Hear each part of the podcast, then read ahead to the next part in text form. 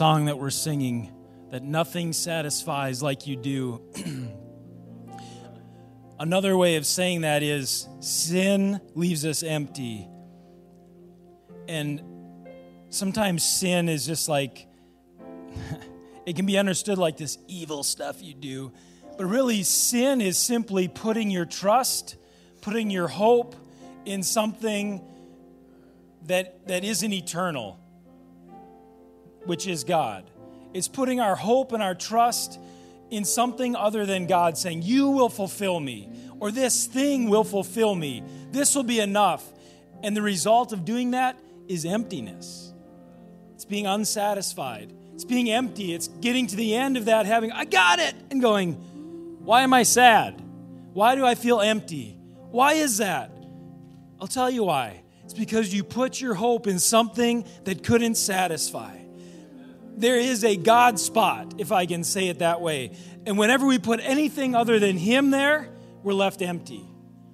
And you go, why am I so frustrated? Why am I so empty? It's because only He can satisfy.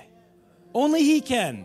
Well, I don't know. I felt pretty good when I made, uh, you know, hundred thousand that year. I felt pretty good. And what, what's in the wake? a disaster, families in disarray, and I don't know what, but I guarantee you at some point it'll leave you empty because only He can satisfy. And if you've experienced that satisfaction in Him, you know that nothing else can satisfy like that. So I pray this morning for you and me that we would experience the satisfaction of trusting in Him fully in Him only, and everything else is just gifts that we can enjoy, but only He would satisfy us. I pray that we would know that on a daily basis. So we thank you for that, Jesus, that you are enough and you give true satisfaction. So we thank you. In Jesus' name, amen. Hey, why don't you turn to somebody and say, Only Him, only Jesus can satisfy. All right. Well, wonderful to see everyone today. Now, if you didn't know about it, we are having a picnic after church today. Um, and you're welcome to stay, even if you didn't know about it. You're welcome to stay. We'll be hanging out for a while uh, and enjoying food and the wonderful weather. And I believe there's a beanbag tournament. No? Where's Neil? Yeah, I heard whispers of it. So, uh, Neil is in the back there by the sound booth. He'll wave right now. There he goes. If you want to be in the bag, beanbag tournament. You can talk to him. Uh, I'm pretty sure it's free to get in, right? If you got an arm or something that can fling a beanbag, you are welcome. You're probably going to lose if, if you don't have much confidence, but there's some pretty good beanbaggers here. Okay, a few other announcements. Uh, David Wagner will be with us July 17th at 6.30 and Sunday, July 18th at 10 a.m. So that was something we had to reschedule. Um, so that's July 17th and 18th. Um, Kids Camp is coming up July 19th and 20th. It'll be right here at the church, and there are registration forms in the back if you have a child, a grandchild, a niece or nephew, somebody in that age, uh, you can pick up those forms in the back. And then we also have youth camp coming up, uh, and that's the 21st uh, through the 23rd of July. That is going to be a busy week. Yeah. Okay, it would be good. And that's also at the church here, and registration forms are in the back. Look something like that. Okay. Uh, and then, if you guys have any questions or you want us to have your information so we can let you know what's happening, Dave Drexler here will be in the back table, and you can get his info, your info to him, or if you need to change your information. So, all right. Look at that. Aroma coffee in the back. There's, there's what you can get right there. So, well, this morning we're going to give you the opportunity to give if you'd like. Um, ushers are going to help me. If you want to write out a check, it's Destiny Church. If you want to give cash and want a receipt for your giving, they have envelopes. Just give them a wave and a smile. But wave, wave proudly if you want one. They're looking. So. You know, I, I like to say this, maybe I say it too much, maybe not. But I like to say that when we give, you know, in this context, this is just one way that we get to give everything that we've received from the Lord. This, you know, we get an opportunity to then give and to partake in the generosity of who God is. How many know that our Heavenly Father is very generous? Emphasis on very. He's very generous. He's so generous that He gave His Son uh, to stand in our place, and He gives more than that. So we're so thankful. So I just think, as His children, like we get to act like our Father and say, man, I'm going to be generous today. And I know there's wisdom involved, like you got to use wisdom, but the other side is sometimes just some radical uh, and over and above generosity is sometimes like, well, that doesn't really make sense. Neither did G- God giving his son Jesus. So try to make sense of that one. he loved you so much. I guess that's the sense of it. But anyway, so we get to give, we get to act and be like our Father in giving. And, and in doing that, we say, Lord, you have my heart. You have it all, you know? So let's get ready to give. Lord, we thank you for the opportunity to give. And Lord, I thank you that uh, for every person that's giving this morning and for every opportunity that we take to show generosity in whatever way it is, that you see that. You're pleased when, we, when we're generous with our life because we look like you and we do that. So we thank you for this opportunity to give, and we thank you that you're giving seed to the sowers. You're putting resources in the hands of those who are givers. So we thank you for it. In Jesus' name, amen. Go ahead, ushers. All right, we have a video for you, so two blinks and it'll be on.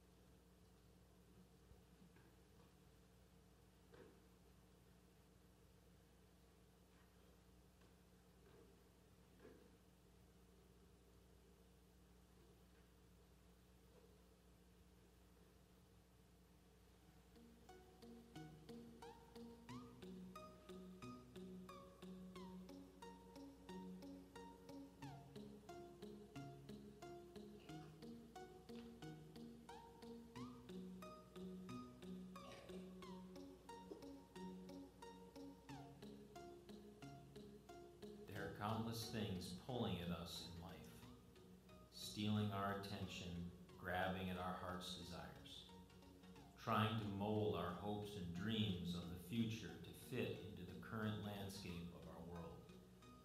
So many voices telling us to get ready, get going, calling us to be more, and forcing us to be something.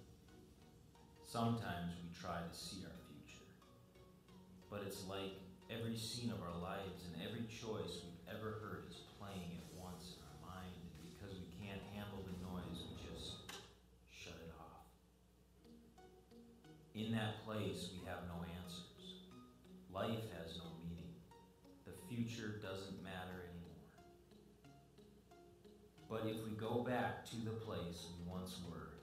before we took on pain, believe that lie, experience depression, we're lured into temptation or pulled away by distraction.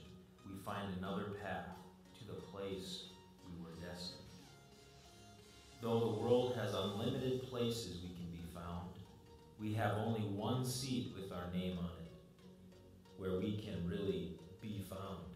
There's a place prepared for us where we can truly feel alive, where we are of royal identity Will that seat be left open? Or will you be there? Are you stepping toward that place? Are you ready? Kingdom ready.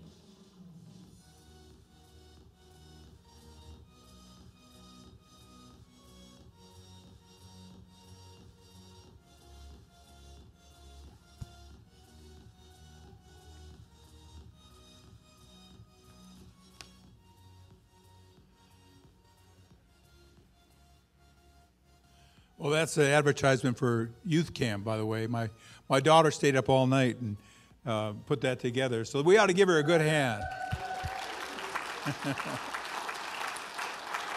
she got a she got a great gift. She always tried to get me in videos, and I'm going, listen, you need the you got the wrong person.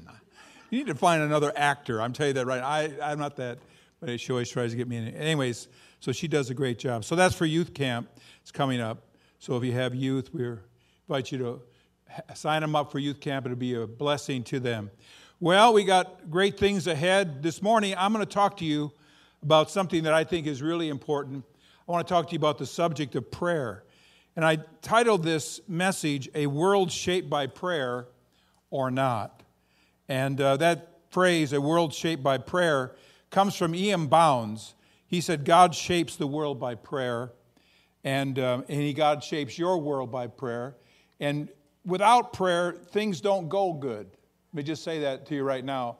You know, it's interesting that you hear a lot of times that verse. I don't know if you ever ever heard it, but you hear that verse where it says, All things work together for good. How many ever heard that verse?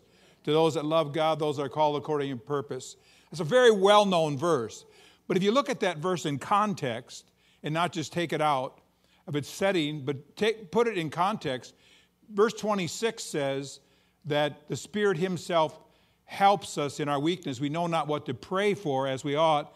The Spirit Himself maketh intercession for us with groanings which cannot be uttered. And He that, verse 27 says, He that searches the hearts knows what is the mind of the Spirit, because He maketh intercession for the saints according to the will of God. And we know that all things work together. So when you put that verse in its context, He's talking about prayer.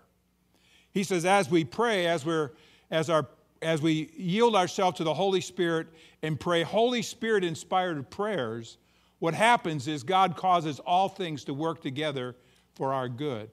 But just to take that verse out, when there's a prayerlessness in the church, when there's a prayerlessness in the church, and then to say that all things work together for good, I think is being presumptuous. Thank you, Steve, for your enthusiasm. I, that's true. You know, that's interesting. There's a guy named John Wesley who started the Methodist movement and, the, and is the father of the Methodist Church, he said this. Now, listen to the statement. He says, God does nothing, God does nothing but an answer to prayer. Isn't that a wild statement?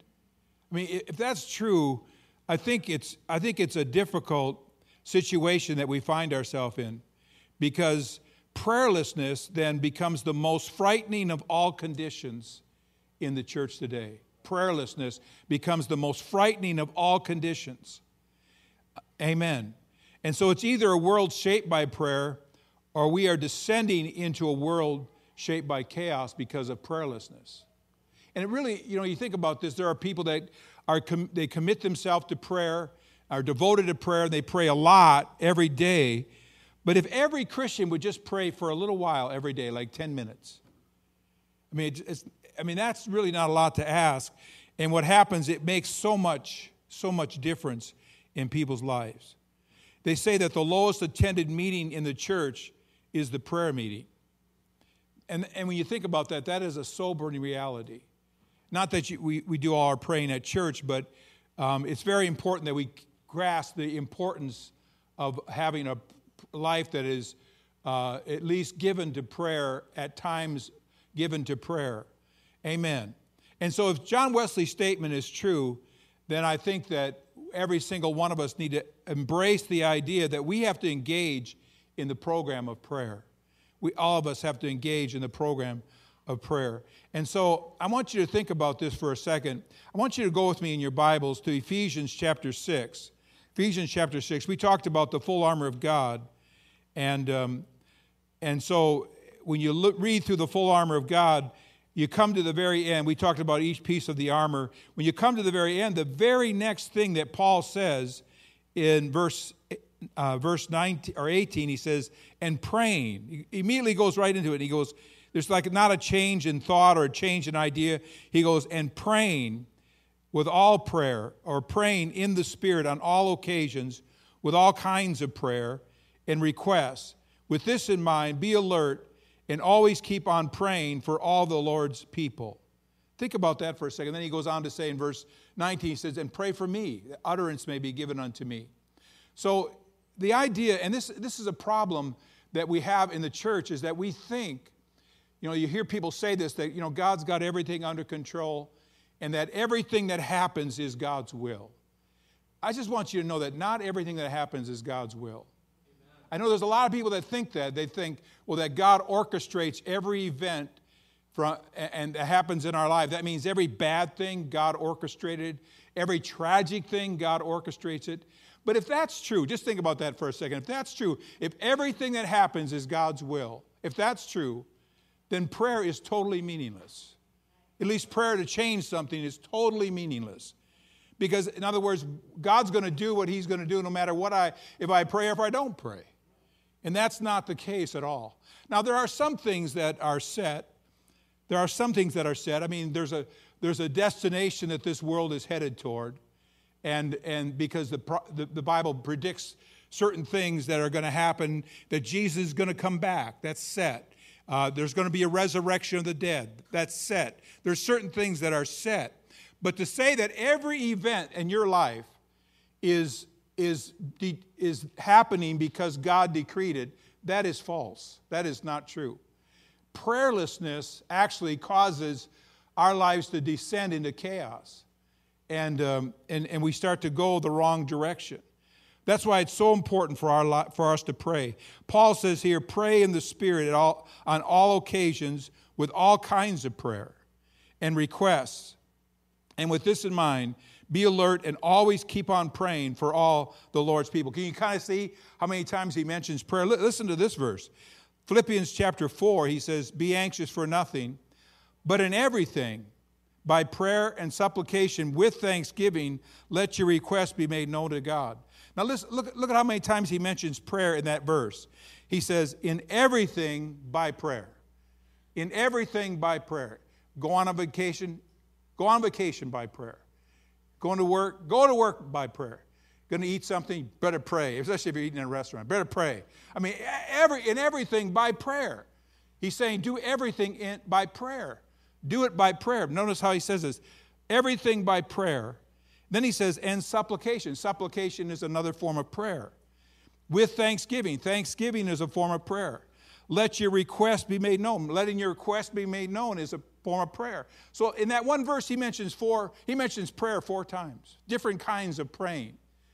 And so the thing that I'm trying to emphasize here is that it's so important for us that we engage in the habit of prayer. You know, years ago when I first became a Christian, I, um, I went to a, a and you, if you've heard me talk about prayer, you've heard me tell this story.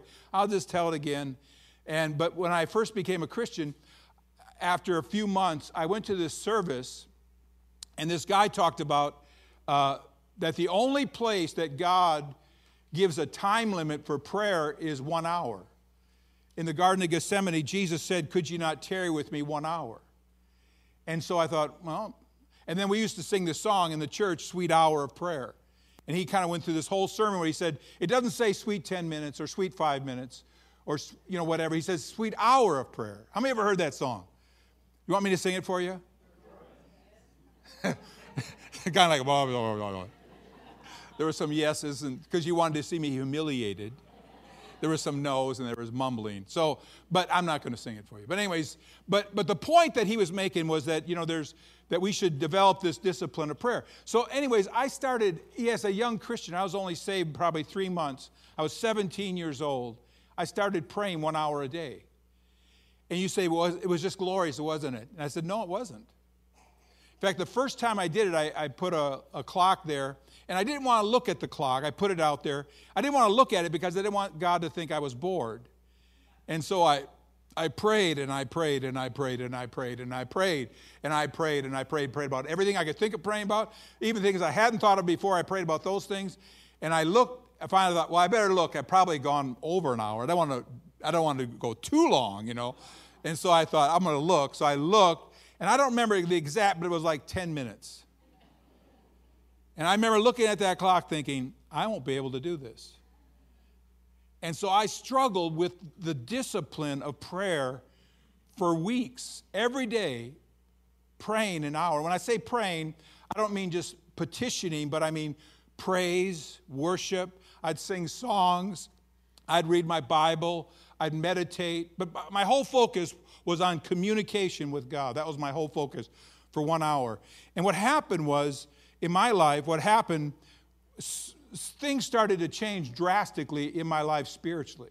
My, app- my appetite started to change. My interest started to change.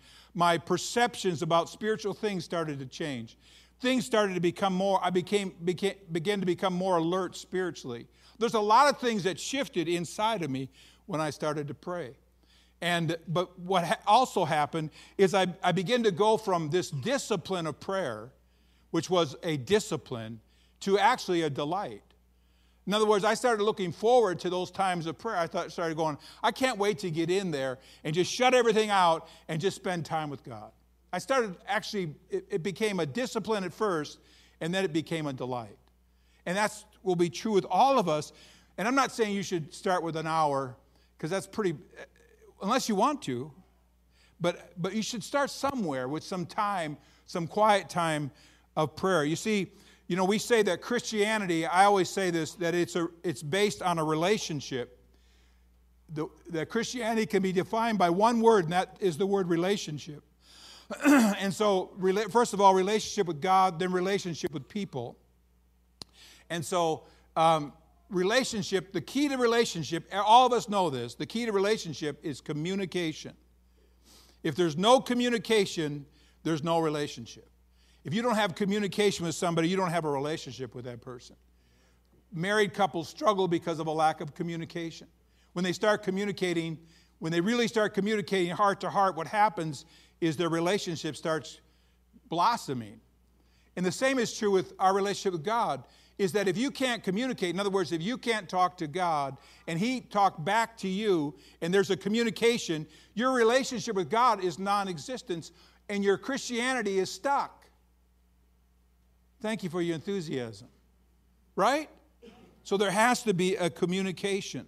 And so that communication is done in prayer. And so Jesus, when he taught the Lord, we call it the Lord's Prayer, Matthew chapter 6, look at this verse here. Matthew chapter 6, verses 9 and 10, he said this. Do I sound like I need water?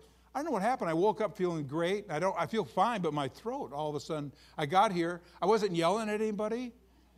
but I don't know what happened, but thank you. So, anyways, so here Jesus, when he taught the Lord's Prayer, the first thing that he says, and in fact, you can use the Lord's Prayer as a pattern for your prayer time. Because it starts out with it starts out with Our Father which art in heaven, hallowed be thy name. So that's basically starting out with a hallowing the name of God. Lord, I just, today I just exalt you. I praise you. I thank you. I, I, I turn my focus on you this morning um, at this time. And so it's calling God our Father. He's not like our judge or our, our whatever. He's our Father in heaven. Hallowed be thy name. Then he goes this Thy kingdom come. The very first thing he says after he hallows the name of God, he goes, Thy kingdom come, thy will be done on earth as it is in heaven. And so the very first thing he, he talks about doing is praying that God's thy, his kingdom would come and his will would be done on earth as it's being done in heaven. And so that's the object of our praying to change situations. This situation isn't right. And so, what we're going to do is we're going to pray, and we want this situation to come in line and for God's will to be done in this situation as it's being done in heaven. That's why, you know, I don't believe that sickness is God's will, because I don't think when we get to heaven we're going to be sick.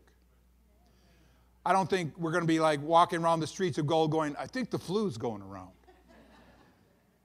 COVID is in heaven. I, I, I just don't think so. Right? And so if, it's, if there's none up there, we should pray. And I know that that's maybe a controversial statement, but we should pray that earth would line up with heaven. Earth would come into agreement with heaven. So the object of my praying is I want earth to line up with heaven. I want it to come into agreement with heaven. And so the will of God is done in heaven. So the focus of my prayer is to see the will of God done on earth. And so that means the will of God is not automatic. Thank you. That means the will of God's not automatic. It has to be prayed into the earth by people who are aggressive in their prayers. You know, I thought it was interesting. I don't know if anybody here has heard of uh, uh, an evangelist from years ago called Charles Finney, but he was a tremendous evangelist. back in the 1840s, 50s, right before the Civil War. And he would actually have revivals in cities where the whole city would get saved. I mean, not like a little town, but the whole city would get saved. And he said that revival is not a miracle. Revival is not a miracle. We just kind of just kind of sit around wait, you know, that it's a, some kind of a sovereign move of God. He says it's not. Finney said it's not a sovereign move of God. He said if you implement the keys to revival, revival will come. And one of the things that he emphasized was prayer. He had a guy that followed him along. He was a Catholic priest named Father Nash. And that, and that guy would pray intense prayers for revival, pray intense prayers for revival. And what would happen is then Finney would come and he would start preaching on, on, on uh, repentance and on uh, getting your life right with God. And, but there was always such an intensity with his preaching that people, they have what they call mourner benches. I, I thought this was pretty interesting. They have mourner benches where people would get under conviction, and, and if you couldn't stand it anymore, the conviction was so great you come and sit, sit at the mourner bench. Now, listen to this. I've only seen this a few times. But he said sometimes people become under such conviction of sin that they would start to cry out. Not, not like words, but just, ah. Can you imagine going to a service and you're up there preaching, and all of a sudden people start going, ah! And so finally, at times, and he would not give an altar call right away, he let the conviction work on people's hearts. And finally, he, finally, like one time he was preaching, he had to stop the service because he couldn't, people couldn't hear him because the people were yelling so loud because they were in, uh, in, in agony over their sin. But you know what's interesting about Finney? 85% of the people that received Christ in Finney's meeting stay, stayed saved until they died. 85%. Most modern day evangelists struggled to get out of the single digits. I used to work for the Billy Graham Association, and we, had, we continually re, re, revamped our follow up because when they check on the converts after six months, most of them had basically fallen away or lost interest in following Christ.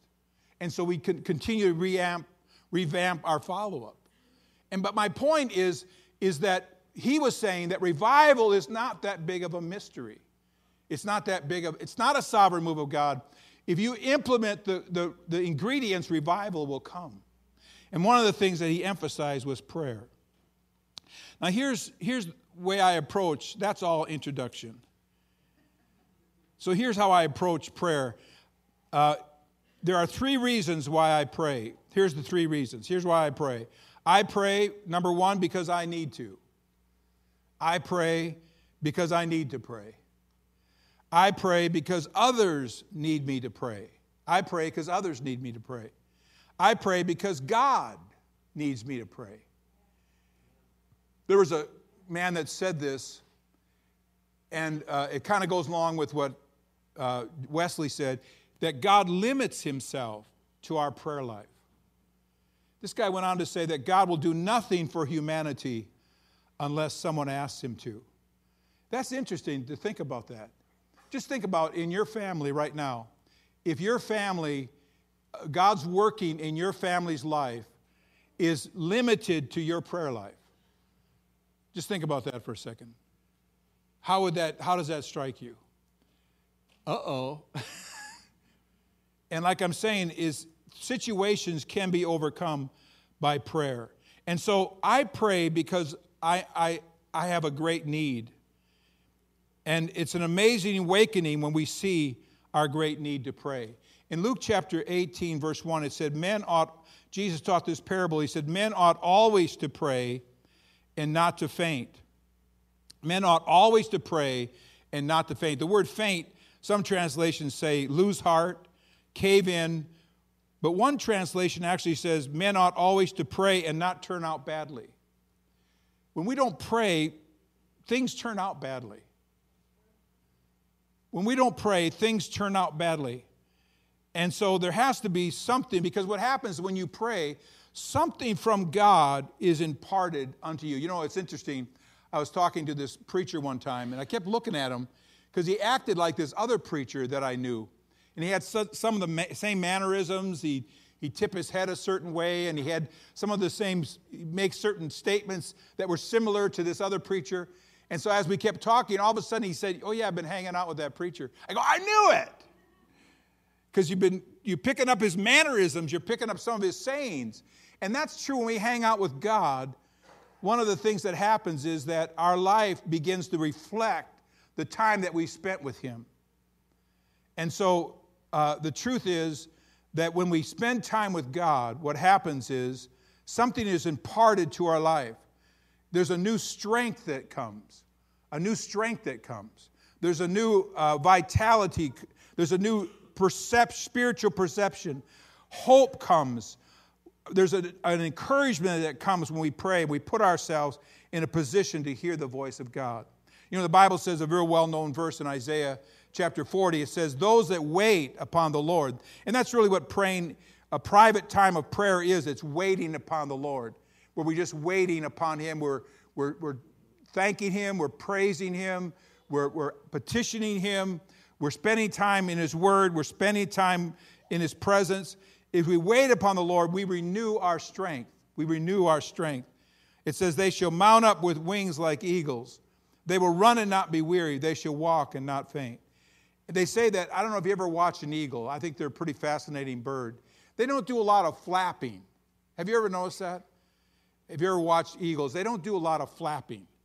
Uh, other birds, like hummingbirds, do a lot of flapping. It's like vibration practically, you know what I mean? But, but eagles don't do a lot of flapping. They have huge wings, and what they do is they just look for currents, and when they find currents, they just begin to soar. And, and, that, and so basically, the idea is that they can go high with a lot of, without a lot of effort. And that's the picture the Bible is painting here about people that wait upon the Lord, is that they can go high with a lot of, without a lot of effort. What's interesting the word here for wait is a very interesting word. It means to, to uh, actually, uh, uh, what they call braid, or to wrap yourself around. And, and the idea there is, it, you know, I don't know why it seems like there's been a lot of vines in our, in our forest lately, but what ha- happens is this vine that has this little narrow trunk that couldn't stand up on its own very high but what it does is it always wraps itself around a mighty oak. Have you ever seen, how many have ever seen that? You ever seen that? And so all of a sudden, this, this vine that's very, it's very narrow, it has shaft, is very narrow, it, it goes higher, but it doesn't go higher on its own strength. It doesn't like, oh, look at how strong I am. But what it does is it goes over to a big oak tree and it starts wrapping itself around uh, every prayer time, every prayer time, it takes another lap around the tree. Every prayer time, it takes another lap around the tree until finally it goes, Look at how high I am. And I'm not even that strong, but what, it's, what it is, it, it is the tree. And that's the idea here. They that wait upon the Lord, those that wrap themselves around the Lord, renew their strength. Because why? Their strength's God's strength. Right? Their peace is God's peace. Their joy is God's joy because they're wrapped around Him. You know, years ago, I thought of this story, and again, this you probably heard me tell this story, but years ago, I was, I was thinking about how we are in Christ. And I was trying to illustrate that, that point that we are in Christ. And, um, and so I was praying and thinking about those verses because there's over 100 verses that say that we are in Christ. I was trying to illustrate that. I was thinking about it. And all of a sudden, this scene from my past came, kept coming to my mind. And, uh, and the scene was my, my sister and I and our, our family had gone fishing in Canada. And my, my sister caught this small little fish. And so we always, when we catch a fish, you know, we always go, get the net or, you know, whatever. And so she was, caught this fish, she was reeling it in. And uh, we were saying, do you, do you want the net? No, it's small. You don't need a net. And, uh, and all of a sudden, she got it up to the boat, and this big old, I think it was a northern, we, we just saw a flash. This big old, I'll say northern, all of a sudden just, you know, hit this little wall. I swallowed it whole, and took the bait well, it was the bait, uh, the lure, and broke the line all in one whoosh like that. We just saw this swirl, white flash, swirl, and all of a sudden her line is like dangling there. And we're all like, wow, you know, that was, that's impressive, you know. And so when I was talking, when I was thinking about this, this term in Christ, I kept seeing this picture, this, this incident in my, my, my, my sister's fishing trip to Canada. I kept thinking, I don't get it. I don't know why I keep seeing this. And all of a sudden, as I thought about it some more, I got this, I got this sermon. It's called The Law of the Bigger Fish. And what it is, is like we are the little fish that got caught by the devil, and he's reeling us in, he's laughing, ha, ha, ha, ha.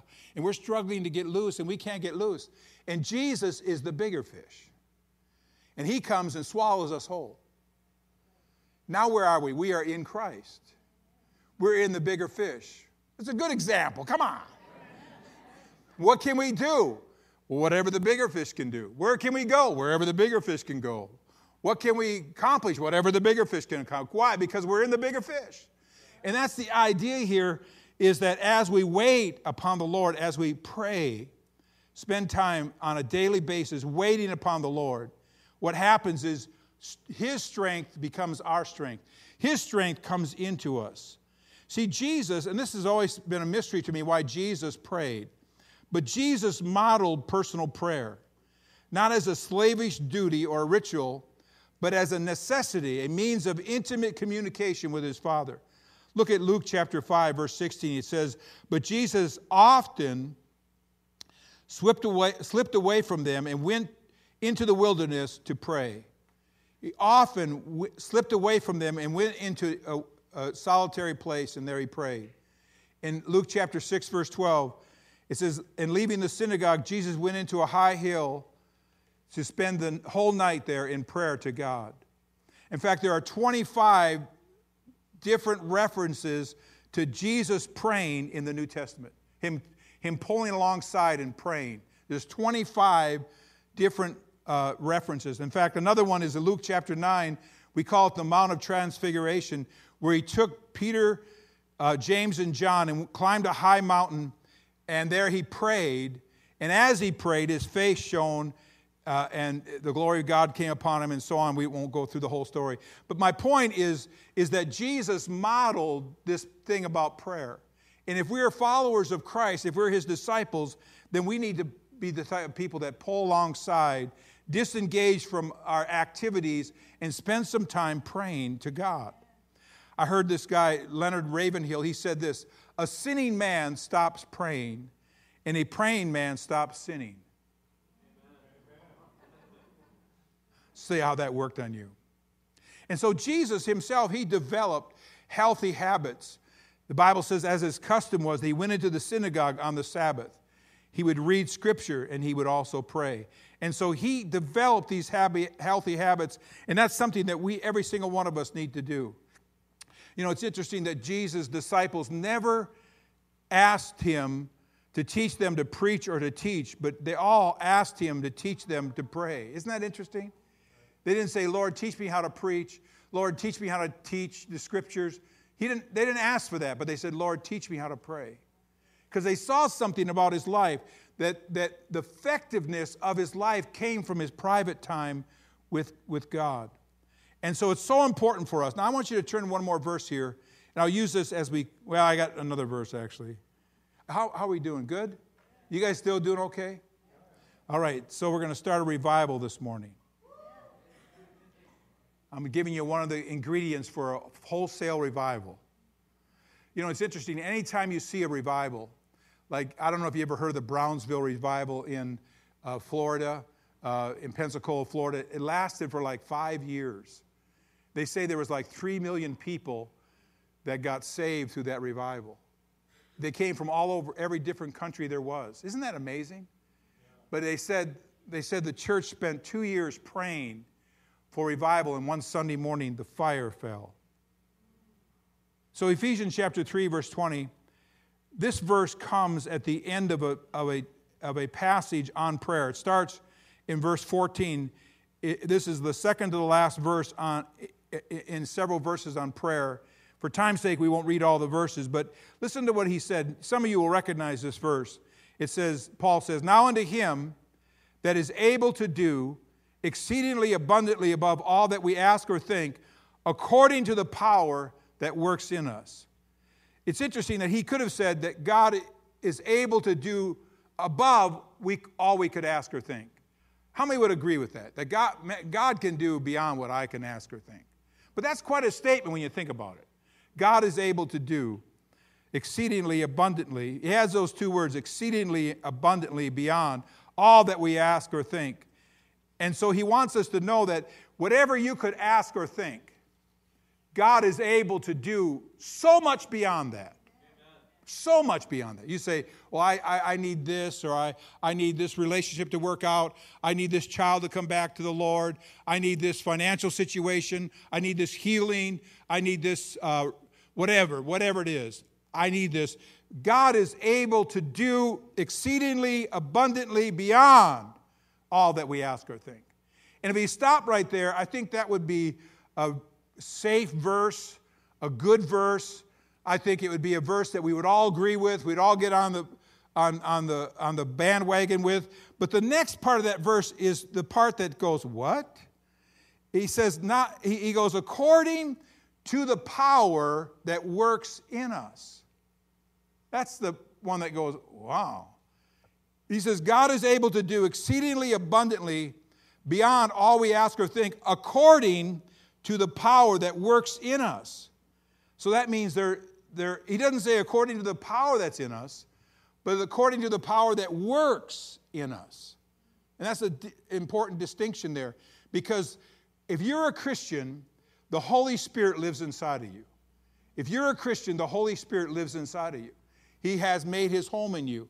But what we want is we don't want just the Holy Spirit to be inside of us. We want the Holy Spirit to work, to become active inside of us, right? You know, Jesus, there's an interesting story. Most of us here have read it. It's in Mark chapter 5 with the healing, healing of the woman with the issue of blood. And what it, what it was, the way the story goes, we won't take time to read it, but Jesus was walking along there, and the, it says the, the multitudes was thronging him. And all of a sudden, this woman that had an issue of blood for 12 years came up behind him and she touched his garment. Most of us have heard this story. And when she touched his garment, something left Jesus. It says virtue, power, left Jesus and went into her and healed her. And she immediately she knew that she was healed. So Jesus stops and she goes, who, he goes, Who touched me?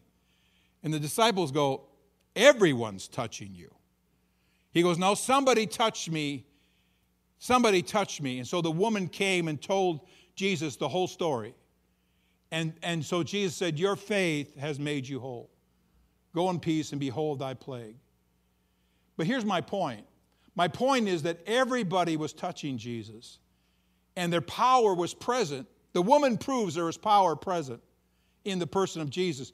Power was present.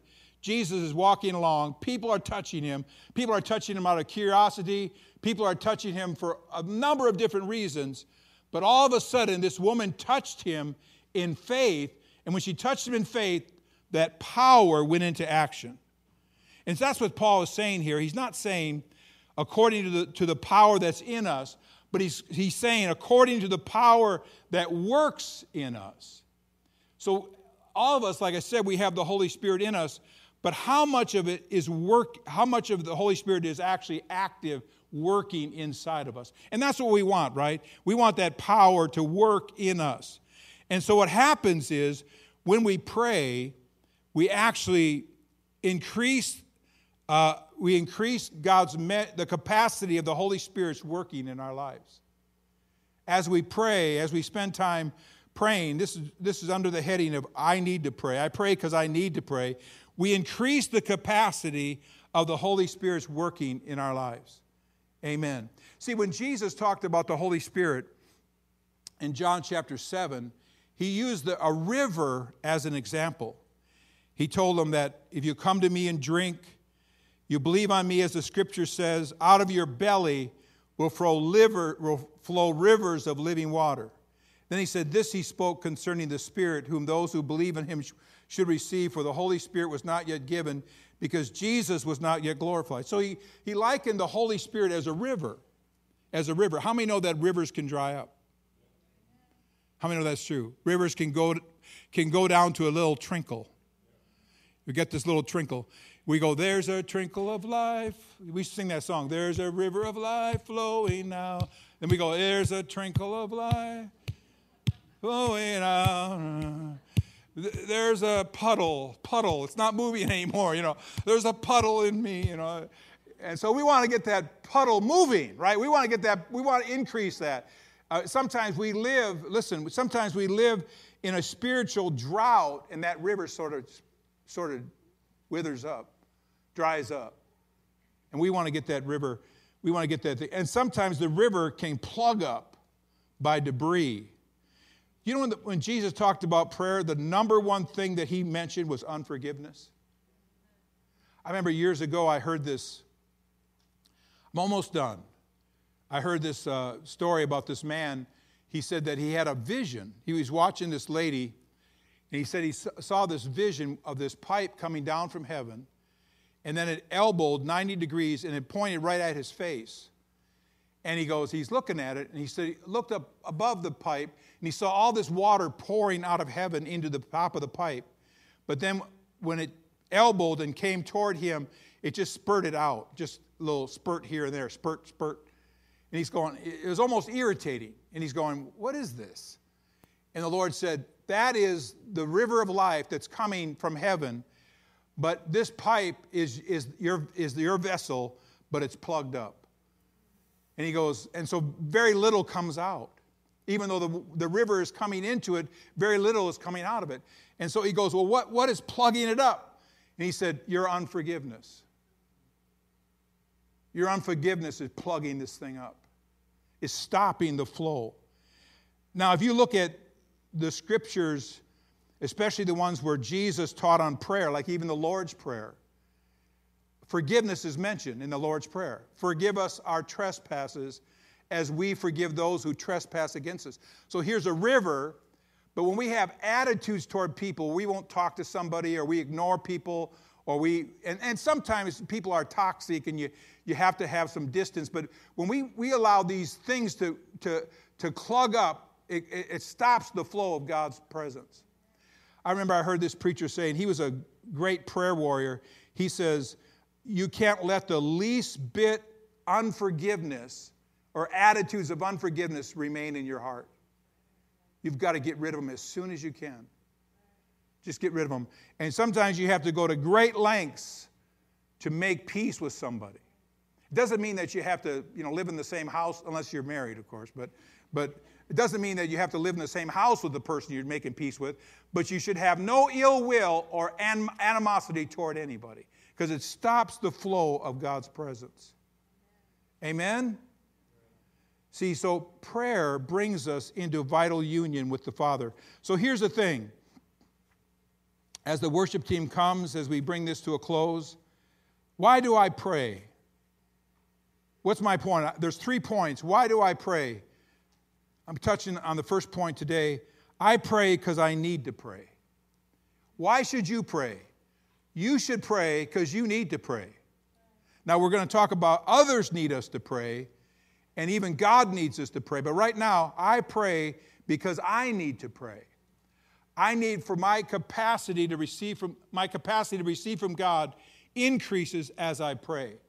There's a there is a deadness and there's a dullness spiritually that hangs is with people that don't spend time with God. There's a deadness and a dullness about it, and um, it, it's a wonderful thing when when uh, when you know like you take. Uh, you take sticks that are, are on fire, you put them together, you get yourself a bonfire. And so when you get a church together and everybody's praying, I don't mean that they're all praying, you know, six hours a day, but I mean if everybody's praying, if everybody in this church would spend just a little bit of time every day praying, it would, it would make a huge difference in the environment that we, that we worship together with. Some people say, well, it's, it's awkward, I don't get a lot out of it. you have to go, it's like any discipline that you start. When you start it, it's awkward. When you start it, it's hard to do. It's like working out. I mean, if you ever started working out, that's a, first of all, just getting the desire to work out is, is big. But then after a while, once you do it and you de- develop that discipline, you get up in the morning, you go, I got to work out today. Right? And so anytime you start a discipline, it starts with a discipline, but if you stay with it, it always turn into a delight. How many know what I mean? It always will turn into a light, a delight, and prayer is like that. The early church, they were a bunch of praying fanatics. I mean, they devoted themselves to prayer. And they did it, you know, when, they, when the Bible characterizes their life, they met together, they had fellowship, they broke bread together, they listened to the apostles' teaching, and they prayed. Those were the four things that they did. And they did that continually.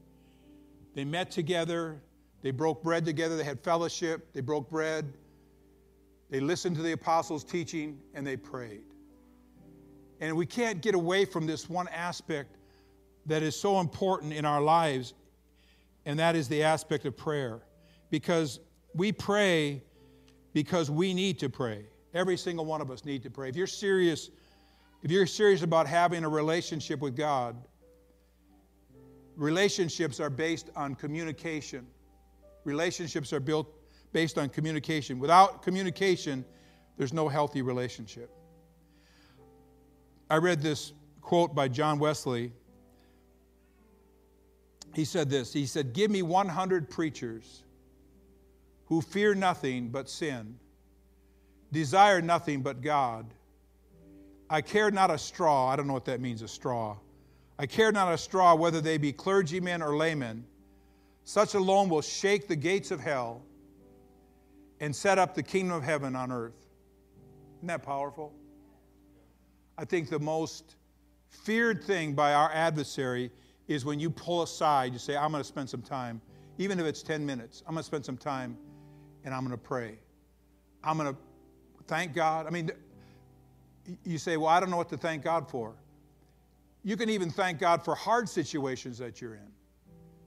Thank God in the situation. You don't necessarily thank God for the situation, but thank God in the situation. Thank God for you got plenty to eat. Thank God you have friends. Thank God you got a great church to go to. Thank God you got a pastor that's mildly interesting to listen to. Thank God that you got a worship team that brings the very presence of God. Thank God you have brothers and sisters that love God and that you can go hang out together and you can have, be friends. I mean, there's so many things to be thankful for. You thank God for your thank God for your grandkids. There's so many things to be thankful for. Starting out thanking God, making sure there's no ill will. Because if there's ill will, it doesn't matter how much you justify it, it's going to hinder your prayer life, the effectiveness of your prayer life. Let's all stand together. In fact, you know what the Bible says? Peter says, Husbands and wives should dwell together in harmony. Should dwell together in harmony. And then it says this lest your prayers be hindered. Even husband and wives, if you're not dwelling together in harmony, it says that your prayers can be hindered. He says your prayer life can be hindered because of disharmony in the home. And so, all of us here, we desperately need to pray. Amen? So, let's bow our heads just for a moment. Let's, let's pray. Let's spend just a few seconds here praying. Thank you, Lord Jesus. We just thank you, God. We just thank you, Lord, today. We thank you, God. We thank you for the spirit of prayer. We thank you for the spirit of prayer, for the unction to pray. Hallelujah. Thank you, Lord. Lord, I just release in this place an unction to pray. The spirit of prayer. You said in your word that you would pour out the spirit of supplication upon your people, grace and supplication. Right now, God, I pray for the spirit of prayer to fall upon this place.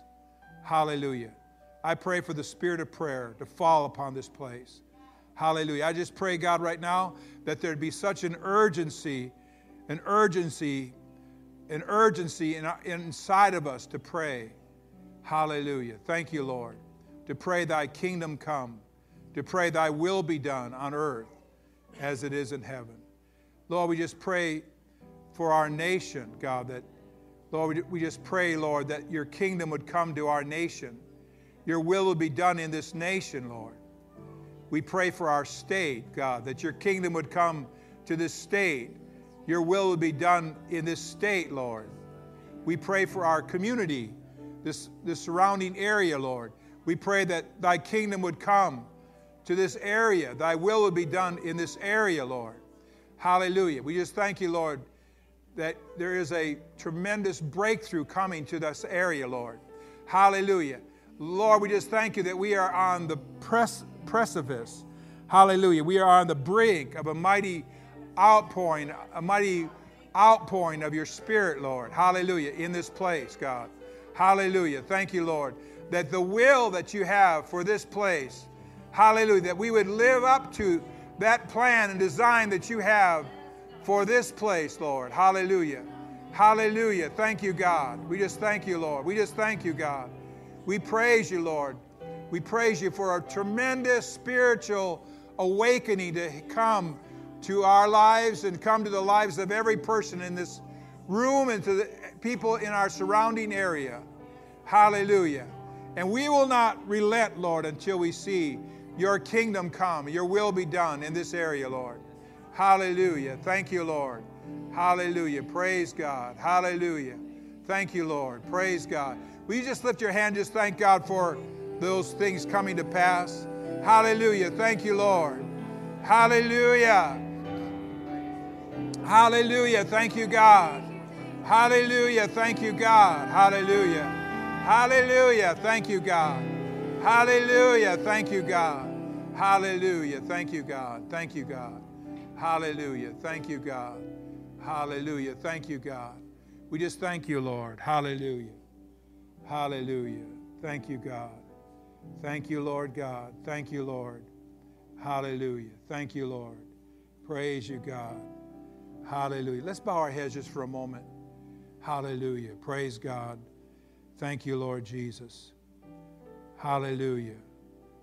My, one of my great desires is Lauren was singing earlier about this place being a house of miracles, a house of worship, a house of miracles. You know, Jesus cleansed the temple one time, and then he said, This is my father's house is a house of prayer. And then the next thing that he did was he healed the sick there. And I just, I've, I've been asking God that we, that we could step into, we, that we could step into uh, where people would actually be healed just being here. They would have experienced healing. And um, so while I was praying, I just kept seeing this that, and I, I mean, I, I think I trust God to use my imagination, to anoint my imagination to see things. So as I was standing there, as we were praying, I, I kept seeing that there's someone here that has like a stomach ailment, and I don't mean like you have the flu, but it's like something in this area, like maybe it could be a female issue or or some somebody has a stomach ailment of some type here. And I, I as I'm saying this, I, I sense God's presence right now that He's healing that right now. That he, He's healing that right now. That if you have some kind of a stomach ailment, it could be it could be a female issue of cyst or whatever. That God's healing that right now. That He's healing that that ailment right now in the name of Jesus Christ. Hallelujah. Praise God. Thank you, Lord Jesus. Hallelujah. Praise God. Hallelujah. Thank you, Lord Jesus. I know that could be a private thing, so I, am not going to ask you to respond, but uh, just, just receive it right now. If that's you, just receive it right now. Thank you, Lord Jesus. Hallelujah. Thank you, Lord. Hallelujah. Thank you for miracles, Lord. Thank you for, I just pray, I thank you, God, right now for miracles breaking out in this room, Lord. Hallelujah. that, like the early church prayed, they prayed that you would stretch forth your hand to heal. That's how they prayed, Lord. Hallelujah. Thank you, Lord. Hallelujah. Thank you, Lord. Praise God. And I just feel I feel this way too. Listen to this. I feel like there are some prayers, some grandma prayers, some mommy, daddy prayers, grandpa prayers that are chasing some, some of your descendants. Even some of you in this room, they're chasing you. Hallelujah. I know my mom and my grandmother's prayers chased me down, my dad's prayers. Because the Lord said to me one time, He said, You are the product of prayer. And I thought, I sure am, aren't I? Hallelujah. Thank you, Jesus. Praise God. So let, us lift our hand one more time. Just thank Him. Thank you, Lord Jesus. Hallelujah. Thank you, Lord Jesus. Thank you, Lord Jesus. Hallelujah. Thank you, Lord Jesus. Hallelujah. Thank you, Lord Jesus. Glory to God. Hallelujah. Thank you, Lord Jesus. See, worship is pr- worship is prayer. Thanksgiving is prayer. Praise is prayer. Hallelujah. We're praying right now. Hallelujah. Thank you, Lord. Hallelujah. Hallelujah. Hallelujah. Thank you, Lord God. Hallelujah. Thank you, Lord God. Hallelujah. Thank you, Lord God. Hallelujah. Hallelujah. Hallelujah. Praise God. Thank you, Lord God. Hallelujah. Thank you, Lord Jesus. Prayers are working. Prayers are working on some of your kids. Your prayers are working on some of your kids. Your prayers are working on some of your grandkids. Your prayers are working on some of your the people that you work with. Your prayers are working. Hallelujah. Thank you, Lord Jesus. Glory to God. Praise God. Isn't God good? I'm glad you came to church. Amen. God's good. Praise God. Well, I want to give you the opportunity to be prayed for. So if the prayer counselors could please come forward. If you have if you have need of anything, prayer for anything, uh, like um, you have a physical problem, a spiritual problem, a mental, emotional problem, let these guys pray for you. They'll pray and believe God for you. Amen. Well, we have a picnic today. We have some great food. Wasn't that steak, you guys? Wasn't that steak good? Man, that I thought who who came up with this steak? Man, that was awesome. If you weren't here, you missed a New York strip, about 12 ounces, thick, juicy. Are we having steak today? what are we having? Sloppy Joes. Lots of good salads. But, anyways, so we. And then we got these blow up things there for the older people. Oh, the older people can go in them, I guess. But, anyways, they're primarily for the kids. But we have a going to have a great time of fellowship. I don't know. Did they have the tables set up somewhere? Tables in the. There might be some table outside. Okay. So we just hope that you'll join us for some good fellowship. But as soon as I dismiss, if you do need prayer, please come forward. And uh, there's also a coffee bar out there. But, anyways, it's been good to be with you guys. So let me encourage you if I'm your pastor, let me exhort you. Take time this week to pray. Would you do that for me? Just to pray. Just take even 10 minutes, just pray. Spend some time praying. Amen. Well, God is good. You're free to go, everybody. Let's enjoy our, our lunch together. Praise God.